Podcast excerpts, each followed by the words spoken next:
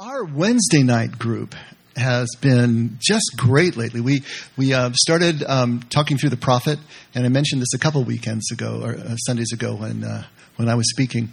It was actually that was Jeanette's last um, Sunday, and we kind of did this little inline thing. But the um, going through the book study of the prophet has been just engendering all sorts of great discussion and great points that have their connection and their mirrors scripture, of course, which is the whole reason we do it. Uh, I remember um, when I was uh, coming up in leadership at, a, at, an evangelical church up the freeway a little bit, and uh, I had the temerity to read uh, from the prophet uh, on a Sunday morning. I was pulled aside at the end and reprimanded and said, "We don't do that here." So why? And, and if we don't do that there, then why do we do it here? Well, we're not them, first of all. But secondly, is that um, Kahlil Gibran is, uh, was a Lebanese national. Actually, it wasn't even Lebanon when he was born, it was still under the Turkish Empire. But he was schooled in Christianity. A priest taught him as a child. He was also taught in Islam, and he was he studied, you know, all the world's religions. And so his poetry his uh, wisdom comes from many different streams. But what you find is, is that if you're really approaching the truth, it always looks like Jesus, you know? And so his words and his way of looking at these particular issues have a lot to say about what Jesus said and can help us to illustrate and illuminate what Jesus was trying to say in ways that we miss because the scriptures are so familiar. I do this a lot, and I, you know, I always got in trouble for it if I quoted Lao Tzu or Chuang Tzu from the Taoist tradition or, or someone else because I was always trying to find ways to make Jesus' words sing again. I saw the connection between the two of them, but when I read it in this other point of view, translated from a different language, it would hit me in the face again in ways that I had learned to become familiar and familiarity breeding contempt in terms of how much I had become familiar with the scriptures. And so trying to bring Jesus' words alive again is the whole reason we do this. And what I wanted to do was, at least on certain Sundays, is to kind of draft after the, the Wednesday night and use some of the material there and some of the discussion points that we talked about and bring them up here again in a way that hopefully we can all kind of crystallize and, and, and come to understand a deeper way of what Jesus is trying to tell us. And um, two weeks ago, it was love. We talked about love. Uh, I guess, you know, to, to set up the prophet for you, for those who don't know, how many are not familiar with the prophet, the book The Prophet? Okay. So it is a very slim volume of prose poetry the idea is is that Al Mustafa is this fictional prophet who was marooned for 12 years a dis- on a distant shore in a city and uh, waiting all the while for his ship to come back that will take him home, but living among the people there, but sort of offline, kind of in a, in a hermit like state, always trying to glean as, as much as he can uh, of life and God around him. And the people came to recognize him and cherish him as a wise man among them. And so when his ship finally comes back and he is heading down the hill to go to the docks, um, the people come out of the fields and come out of their threshing floors and come out of their homes um, to intercept him and plead with him to stay. And when he gets to the city center, the, the priestess, the seer, comes out of the temple and, and talks to him and understands why he has to leave and gives him permission, of course, to go. But she says, Before you do, will you please give us your wisdom? You know, impart it to us so that we can teach it to our children. And this is what he does. And so the whole rest of the book is their questions on specific topics and his answers, some of which are only a page long, maybe a page and a half. It's, it's short and sweet, but it is packed with information. Now, two weeks ago, we talked about love. And what we find is that every time that um, one of these subjects is broached, it comes at us from completely out of left field. It's so counterintuitive it, it, it just slaps us upside the head because we think we know something about love. We think we know something about marriage and children and giving, which are the first four chapters. And this comes back at us in a way that just kind of makes our head go like a cocker spaniel, you know? It just tweaks you, which is what Jesus is doing all the time. You know, if you think about it, from wherever you stand, whatever position intellectually you stake out, Jesus will always be somewhere else. Always. Why? Because you're always wrong? well, to a certain degree, that's true. How can we ever be totally right? But the most important thing is, is that as soon as we have staked out ground and made it a static belief, then it's not living anymore.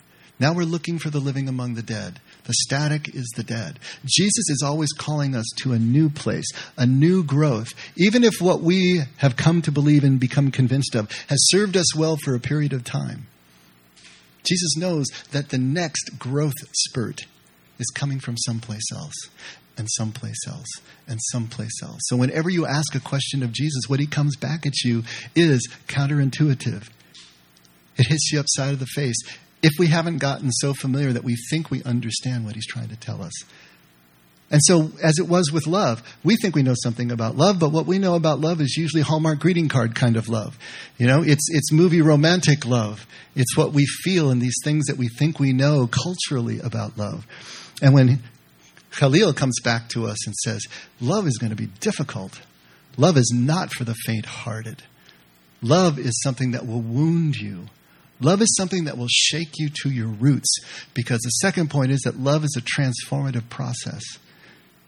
It's not an emotion, it's not an event, it's a process that we go through. And there are the images that he gives us of this even violent removal of any impurity, anything that stands in the way of us being able to stand directly before our God and see what is present to us.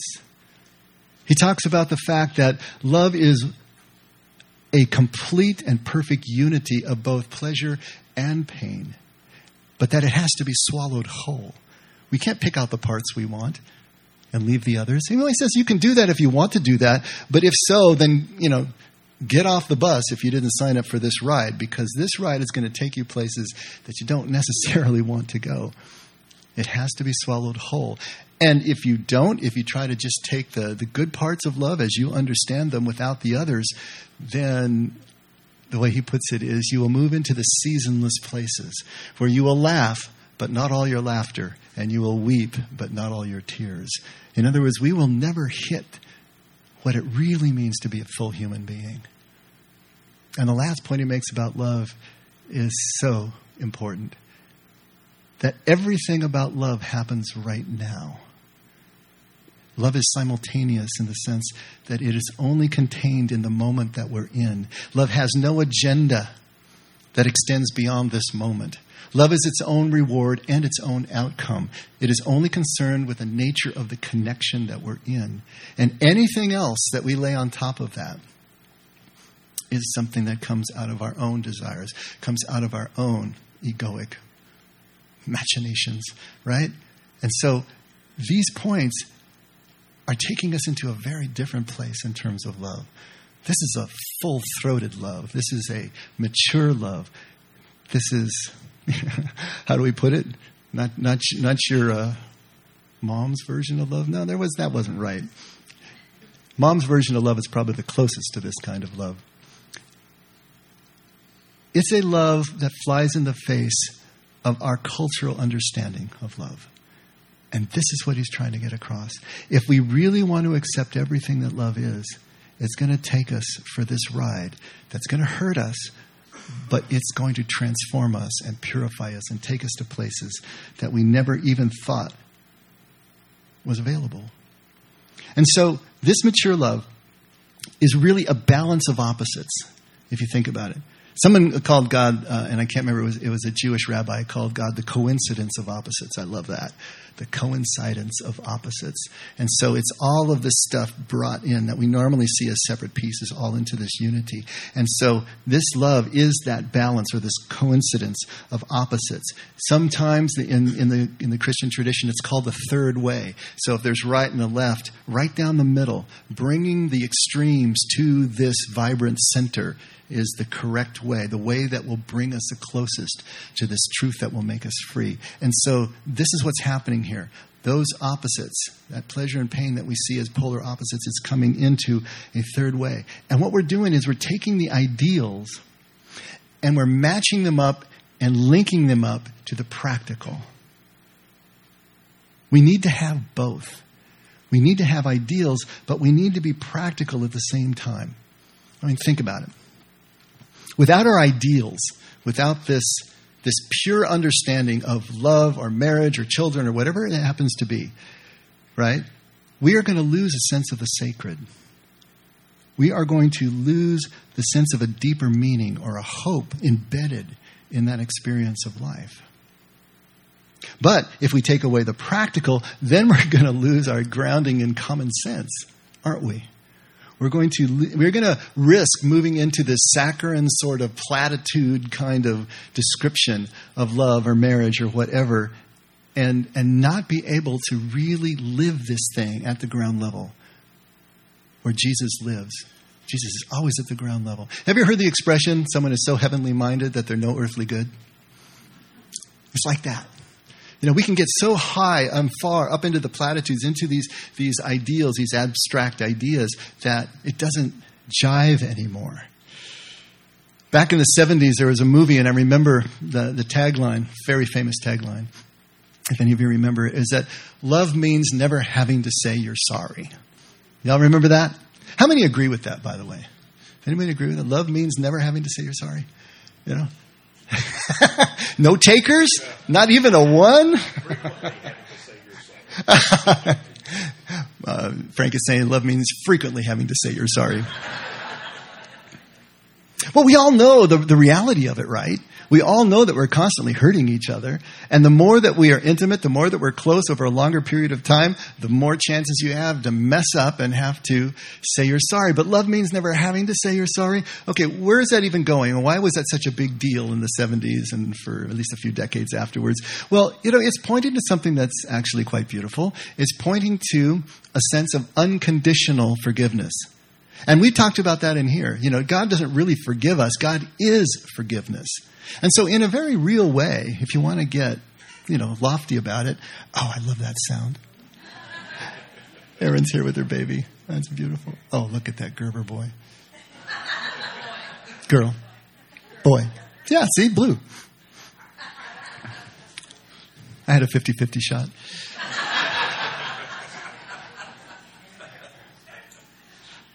And so, uh, where the heck was I? I had totally lost my place here. This doesn't frequently having to say you're sorry. I, am so sorry, guys. I lost my place. Those eyes just took it all out of me. It's pointing to this idea that yes, there is in, in unconditional love, there is unconditional forgiveness. And truly you are forgiven as soon as you turn and face the beholden again, the, the beloved again, right? That's the ideal. But we all know that if you try to go through a marriage or any kind of long term committed relationship without ever saying you're sorry, yeah. You're moving into some kind of, I don't know, oblivious narcissism or something that you never really understand, that you're culpable at times, and that asking for and receiving that connection again of forgiveness as spoken, as an apology or amends received, I mean, we all know that that is absolutely essential in human relationships. And yet, the ideal still really does exist. You don't really have to say you're sorry, at least not to God, in, in truly unconditional love, but it sure helps on the practical level. Here is the melding of the ideal and the practical. This is what Jesus is always about and always doing, if you really analyze what he's talking about and how he's teaching, you see this over and over again.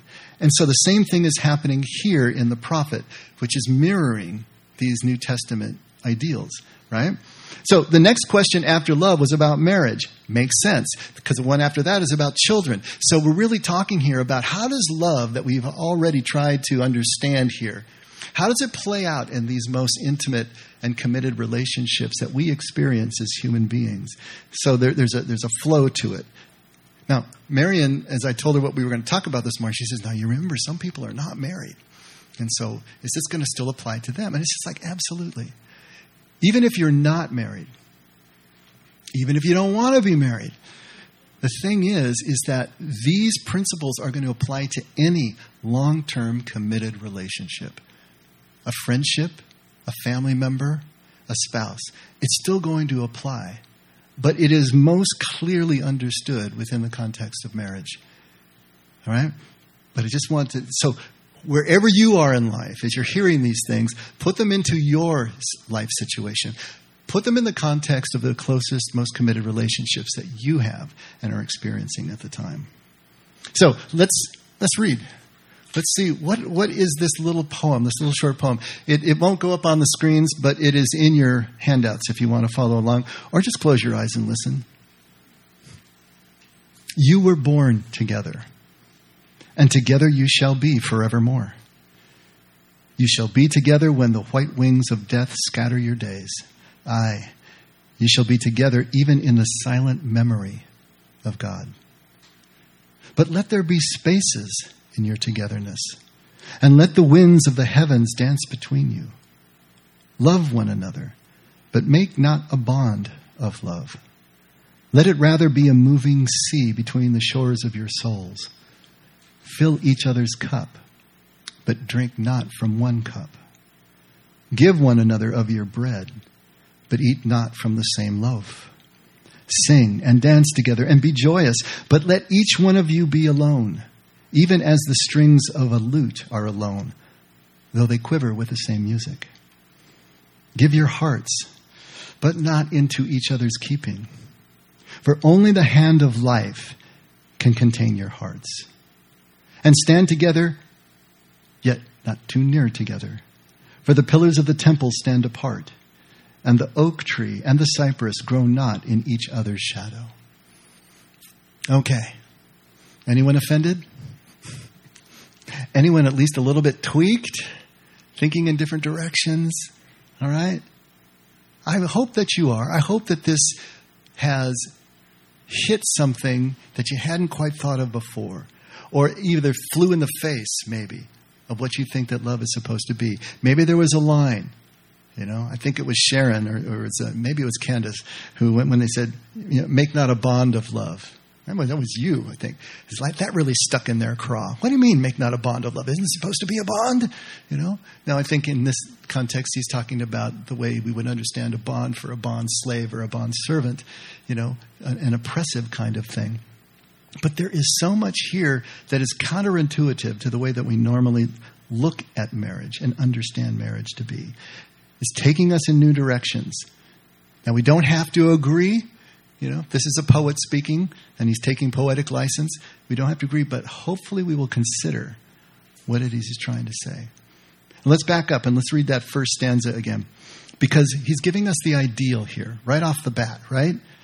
You were born together, and together you shall be forevermore. Now, what does that even mean? You were born together. See, this is where we have to kind of look through the, the poetic you know, um, imagery a little bit.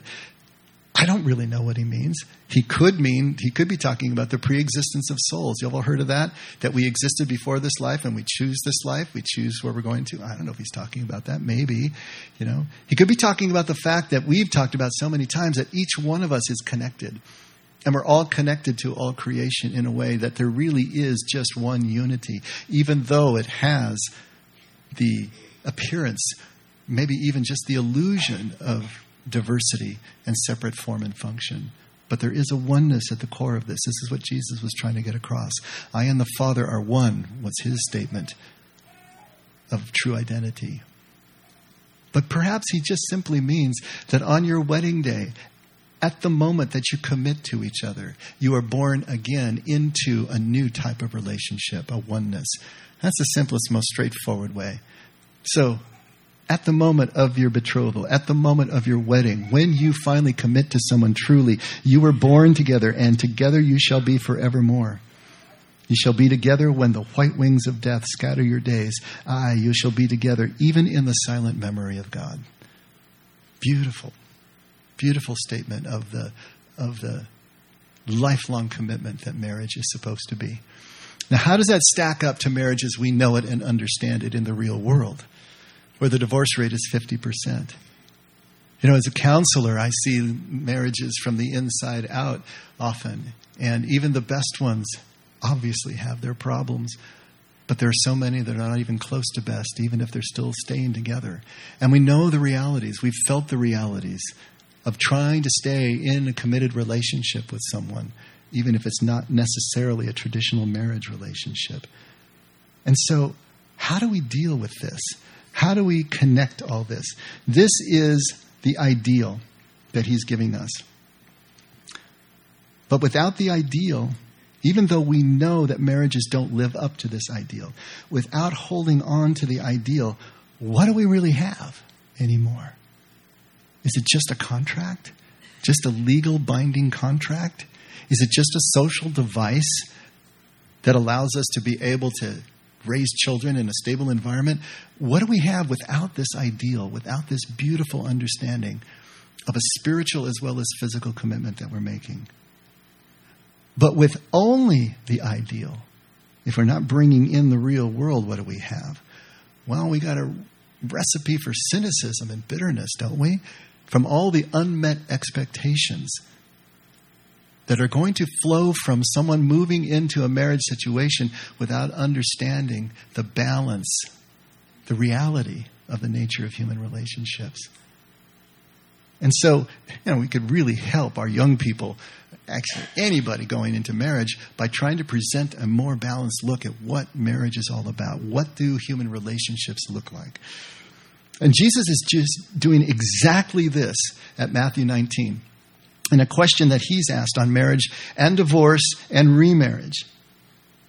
He takes this balanced approach that is a little bit mind bending, but the problem is, is that we have taken his balanced teaching and then misinterpreted it based on what we think we understood about those words in, in English or in Greek, and then turned it into another ideal that actually has become abusive. And this is something that, that I felt, I mean, I was slammed in the face with it about 30 years ago. This teaching of Jesus. Why don't we read it and let's see how Jesus threads this particular needle. At Matthew 19, starting at verse 3, some Pharisees came to Jesus and testing him and asking, Is it lawful for a man to divorce his wife for any reason at all? Hang on to that for any reason at all. That's an important phrase. And Jesus answered and said, Have you not read that he who created them from the beginning made them male and female? And said, For this reason, a man shall leave his father and mother and be joined to his wife, and the two shall become one flesh. So they are no longer two, but one flesh. What therefore God has joined together, let no man separate. So here are the Pharisees coming to Jesus with a very specific, narrow legal question Is it lawful for a man to divorce his wife for any reason? We'll talk about that in a second. What does Jesus do? He immediately reverts to the ideal. He knows where they're going. He knows what they're about. He knows what they're trying to accomplish in, in trying to test him with this legal question. But he pulls back out and he says, This is the way it's supposed to be. Your thinking legally is not about the legality, it is about this blending of flesh and spirit into one thing. And this beautiful idea that he quotes right out of Genesis to them. But of course, they're not having it. And so they say back to him, Well, why then did Moses command to give her a certificate of divorce and send her away? And Jesus said to them, Because of your hardness of hearts, Moses permitted you to divorce your wives. But from the beginning, it has not been this way. And I say to you, whoever divorces his wife, except for immorality, and marries another woman, commits adultery. And his disciples freak out. And they say, if the relationship of the man with his wife is like this, then it's better not to marry. What the heck? What's going on here? Is Jesus really flying in the face of everything that his contemporaries understood about marriage and divorce and adultery? Not to mention what we think we understand. Or is he saying something that is perfectly commonsensical and balanced? And of course, he's balanced. The trouble is, we don't understand the context anymore. And this gets really technical really quick, but let me see if I can just quickly give you the highlights of what's going on here.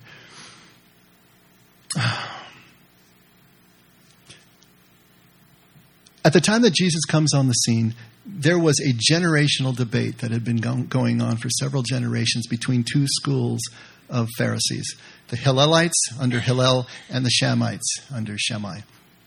They were trying to understand marriage and divorce. One was a progressive, the, the Hillelites were very progressive, very liberal, and the Shemites were conservative. So we have that age old battle between the two, right? Um, the Hillelites and the Shemites were both looking at a verse out of Exodus. Uh, I'm sorry, out of Deuteronomy, Deuteronomy 24, I believe. And it had to do not with divorce. You know that there's nowhere in the Bible that talks about divorce in terms of what the actual legality is and how it's performed. This is a glancing blow. You know, this was actually taught as a, as a chapter, a verse that was talking about a man who divorces his wife and she marries another, he can't remarry her. That was really the whole point of this passage. But because it talked about divorce, they extracted out of it what they thought they understood. So when a man puts away his wife, gives her a certificate of divorce, for a matter of indecency. That was the way it directly translates, irvat davar in, in Hebrew. And, and irvat, or irva, literally means nakedness in the sense of being exposed. And so this idea of a matter of nakedness, a matter of indecency, a matter of exposure is used throughout the Old Testament in various ways that have nothing to do with adultery. But we have translated it pretty much as adultery, you know, singularly.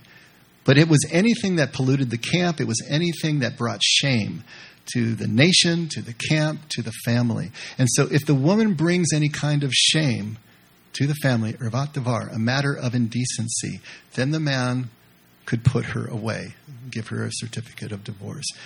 Now, what the Hillelites did was to take those two words, Irvat Devar, and split them and say they were two separate issues. it was indecency, some sort of impropriety, and any matter at all. And so they reckoned that a man could put his wife away for any reason at all, even if she just spoiled his dinner. So, what does this translate to in the first century when Jesus is teaching? There was a growing trend of more and more divorce because even if a man just wanted a younger woman, all he had to do was go to a Hillelite judge and get the decision that he wanted. And then he could put the old wife away and Get on with the new. And so the Pharisees are asking, is that what you agree with? Is this what the law is actually saying? Now, the Shemites on the other side, no, it's not two separate things. It's one thing. It's a matter of indecency, a matter of shaming. But in all of this, it was always understood that there were five reasons for divorce that the Old Testament gave. One of them you're really not going to like because it's infertility. And it's always the woman's fault in the Old Testament. I'm sorry, but that's just the way it goes. So because God said, Be fruitful and multiply. If you didn't do that, then a man could divorce and get someone who could, unless he couldn't. And uh, I, I don't know what that would work out to be. And then, so there's, there's an infertility, there's this matter of indecency. If you bring shame upon, which could include adultery, of course. And then there was another passage that really had to do with how you treated slaves.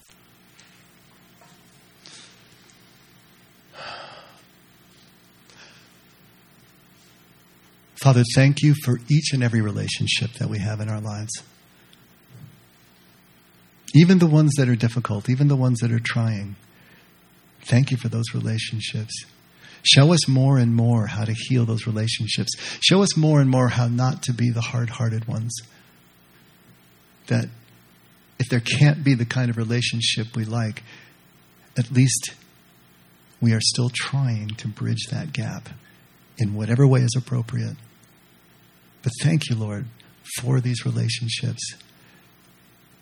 Help us to value them and understand how much they define our lives so that we will seek them out and we will treat them with every bit of respect and love that they deserve.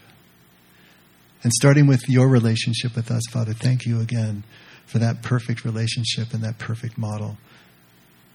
And for these words from our scriptures and from our poets that help us to understand and get a glimpse of what it is that we're really doing in relationship with you. So thank you, Father, for loving us. Thank you for never leaving or, for, or, or, or forgetting us in everything that we do. And we can only love because you loved us first. Never let us forget that as well. And we pray all this in Jesus' name. Amen. Hey, let's all stand.